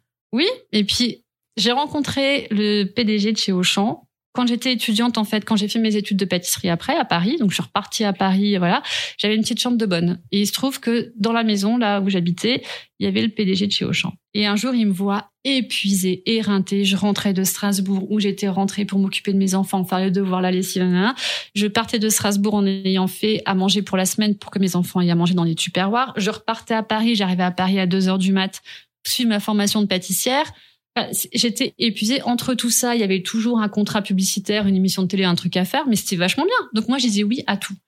Et ce monsieur de chez Auchan me dit, Elisabeth, est-ce que tu sais ce que tu veux dans la vie? Et euh, je lui dis, je veux un magasin de macarons à Strasbourg. Et il me dit, alors tu ne fais que ce qui te mènera à ça. Tout le reste, tu dis non. Et en fait, je ne savais pas dire non. Donc j'ai dit oui à tout. J'ai été intronisée euh, dans la confrérie de la raviole. Je suis. et donc, Elisabeth, on aimerait beaucoup vous avoir. Oh, bah d'accord. Et donc, tu pars, euh, voilà, à Roman, et donc tu es intronisée dans la confrérie de la raviole. Parce que je savais pas dire non. En fait, il n'y a aucun rapport avec les macarons. Mais comme je voulais pas. Je voulais, je voulais être gentille, quoi. Donc, je disais oui à tout le monde, et au bout d'un moment, tu peux plus. Donc, c'est vrai que d'avoir des, des, bah, des gens qui te conseillent sur l'après, euh, c'était important, mais je, je, je n'avais pas conscience qu'on allait me proposer tant de choses. Donc, j'ai pas pris d'agent. Et donc, j'ai fait toute seule. Et tu regrettes? Non, je regrette. Alors, j'aurais peut-être gagné de l'argent si j'avais eu un agent. Mais mon but, c'était pas ça. C'était vraiment euh, de voir mes enfants, de récupérer le temps perdu. Euh, voilà. Après, j'ai eu beaucoup de chance. J'ai beaucoup voyagé après ça. Euh, j'ai vu des endroits extraordinaires. J'étais traitée comme une Donc, gra- toujours grâce à Master, Masterchef, tu as voyagé? Oui, en fait, on me proposait de faire des démonstrations de cuisine ou de pâtisserie, souvent de macarons, c'est vrai, ou d'être jury de concours. Et donc, euh, comme ça, je suis partie. euh, je suis partie à Tahiti, je suis partie à Dubaï, je suis partie à Madagascar, euh, bah, en France évidemment. Alors en France, euh, vraiment dans tous les coins de la France. Euh, voilà, il y avait, une euphorie en fait. C'était vraiment de la folie cette émission quand je l'ai faite. C'était la saison. Alors à l'époque, même je crois encore aujourd'hui, de toutes les émissions de cuisine confondues, toutes chaînes confondues, c'est cette saison-là de MasterChef qui a réuni le plus de téléspectateurs. C'est-à-dire 7 millions le soir de la finale. Mm. Là, moi, on me dit ça, je dis, ah, bah ouais, c'est bien, c'est cool. Mais je me rends pas compte ce que c'est 7 millions de gens devant Mm. leur télé. En fait, je vois 50 personnes, ce que ça représente, 1000 personnes, ok, mais 7 millions. Donc, je me rendais pas compte que c'était euh, si impactant et.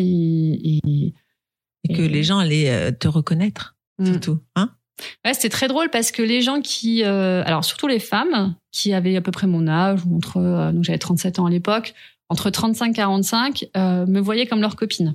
Donc souvent, ah Isabelle, tu vas bien? Je connaissais pas, hein. donc euh, bah qui me tutoyait. Tout le monde m'appelle par mon prénom, tout le temps, tout le monde, toujours. Mais ça, je trouve ça, mais enfin, je trouve ça génial, quoi. Ça Même à la dire- boutique aujourd'hui les gens arrivent et donc quand ils sont au téléphone devant le magasin, ils disent à la personne qu'ils ont en ligne bah, Attends, je suis chez Elisabeth, j'arrive. Mm.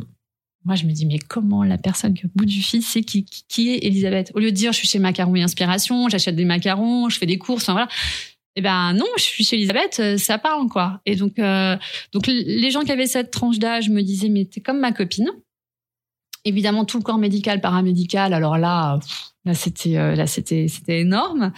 Je me souviens d'un monsieur qui était qui avait plutôt l'âge de mes parents qui m'a dit mais quand vous avez gagné, il me dit mais j'ai sauté à pieds joints de joie sur ma table basse, il en a pété la table basse. Il dit parce que vous êtes comme ma fille. Et, et moi je comprenais pas ça. C'était pour moi c'est trop.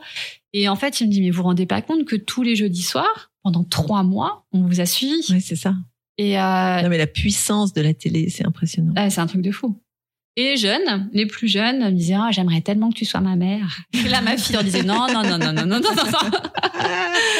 Donc c'est vrai que ça touche euh, des générations, euh, ça touche. C'est transgénérationnel cette émission. Ouais, mais c'est parce que c'est la cuisine et que la cuisine c'est quelque chose de, de sain. Tout le monde mange, plus ou moins bien, mais tout le monde mange. Et là, je pense que tout le monde prend plaisir à faire à, faire à manger pour les gens qu'on aime. Enfin, c'est, c'est, euh, ou en tout cas, tout le monde prend plaisir à manger avec les gens qu'on aime.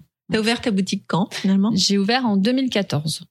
D'accord. Ouais. Donc euh, là, tu as ta petite boutique à Strasbourg et tu en as ouvert une deuxième? à Oppenheim. J'ai ouvert une deuxième boutique au mois de février de cette année. Euh, voilà. Après, les macarons sont revendus aussi dans des pâtisseries ou épiceries fines, notamment à Aubernay, euh, à Avignon, à Metz. Euh, donc euh, voilà, on les, on les, Donc tu commences à t'étendre. euh, je les petit éteins dans toute la France. Mais toujours euh, la production à Strasbourg? oui, le laboratoire est à la Méno. Et, tu donc, gères, tu, tu supervises absolument tout. Comment tu fais? C'est pas toi qui fais les macarons. Alors moi, je l'ai fait. Alors je fais la mise au point des recettes. Le gros de la production, évidemment, ce sont les pâtissiers. Et quand il faut, bah, quand on est dans le jus, euh, j'y vais, je les fais, quoi. Hmm. Donc euh, voilà, j'aide à la prod, mais effectivement, euh, moi, je suis plus, bah, il y a la gestion de l'entreprise, la gestion. Alors ça, c'est quelque chose que je ne savais pas faire. Donc on apprend sur le sur le tas. Mais euh, voilà, c'est euh, gérer des salariés, euh, les entretiens d'embauche, les fournisseurs, le développement de la société, faire la communication. je suis aussi livreur quand il faut livrer. enfin voilà, je fais tout de A à Z quoi. Je veux dire, Mhm. S'il faut aller laver le sol parce que c'est sale, bah, je vais laver le sol du magasin. Enfin, Tu fais des cours de cuisine également. je donne des cours aussi, ouais, de pâtisserie. Et, Ouais. et tes macarons, c'est une recette, c'est ta recette. Alors, les macarons, il n'y a pas, il y a pas 600 recettes de macarons. Il en existe deux, plus ou moins. Voilà, on peut faire quelques petites nuances. Moi, ce qui les différencie, premièrement, c'est, donc dans tous les macarons, il y a du colorant. C'est obligatoire, sinon tous les macarons seraient blancs en couleur, euh, couleur biscuit, quoi. Moi, j'ai pris le parti de prendre que des colorants naturels. Donc, il n'y a rien de chimique, mais ça, c'est mon côté aussi infirmière et maman. Il n'y a rien de chimique dans mes macarons. Donc, premier truc qui est quand même assez rare, c'est colorant naturel. Par exemple, le macaron qui est violet, c'est de la peau de raisin qui est séchée et broyée. Macaron Que, rouge. tu, que tu crées que Alors, j'ai trouvé un fournisseur qui le fait, mais euh, c'est des choses, euh, voilà, ça, ça a un coût Mhm. énorme. Tant pis, c'est pas grave. Moi, je préfère manger moins, mais bon. Donc, euh, voilà, nous, c'est que des colorants naturels. Et à l'intérieur de nos macarons, je ne mets que des ganaches. Ça veut dire qu'il y a une base de chocolat systématiquement. D'accord. Alors c'est meilleur, mais c'est plus cher. Donc c'est euh, voilà, c'est un choix, c'est un parti pris et pareil que des ingrédients, euh, bah les meilleurs quoi. C'est-à-dire que les noisettes, on va les chercher en Italie au Piémont, euh, le citron il vient de Menton. Enfin voilà, c'est les amandes, c'est les meilleures amandes blanchies qu'on trouve en France, qu'on se fait livrer que pour nous. C'est c'est un parti pris d'avoir que des très bonnes matières premières et de ne rien mettre de chimique dedans. D'accord. Et c'est ce qui fait la différence. Ça a toujours été ton truc?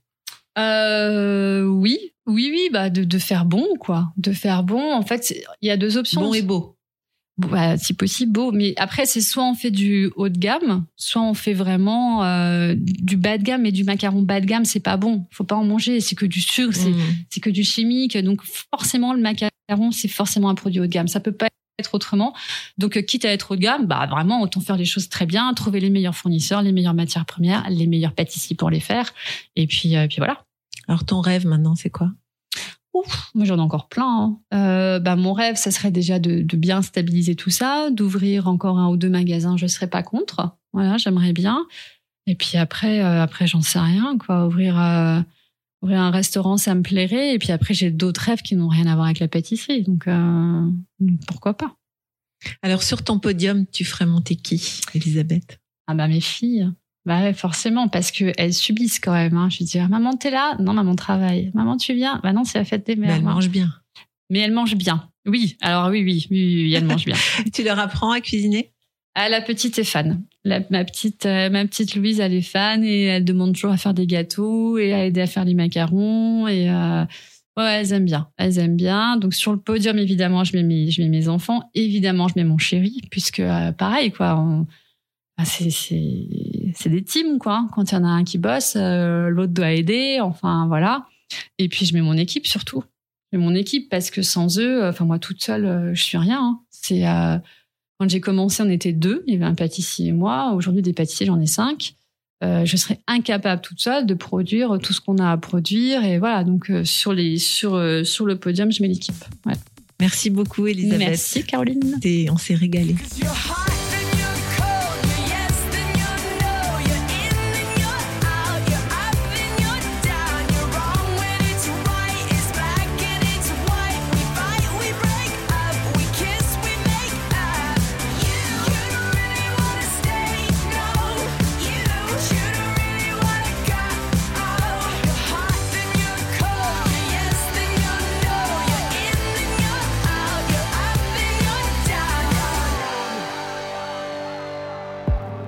De vie, succès, échecs, astuces et petits conseils.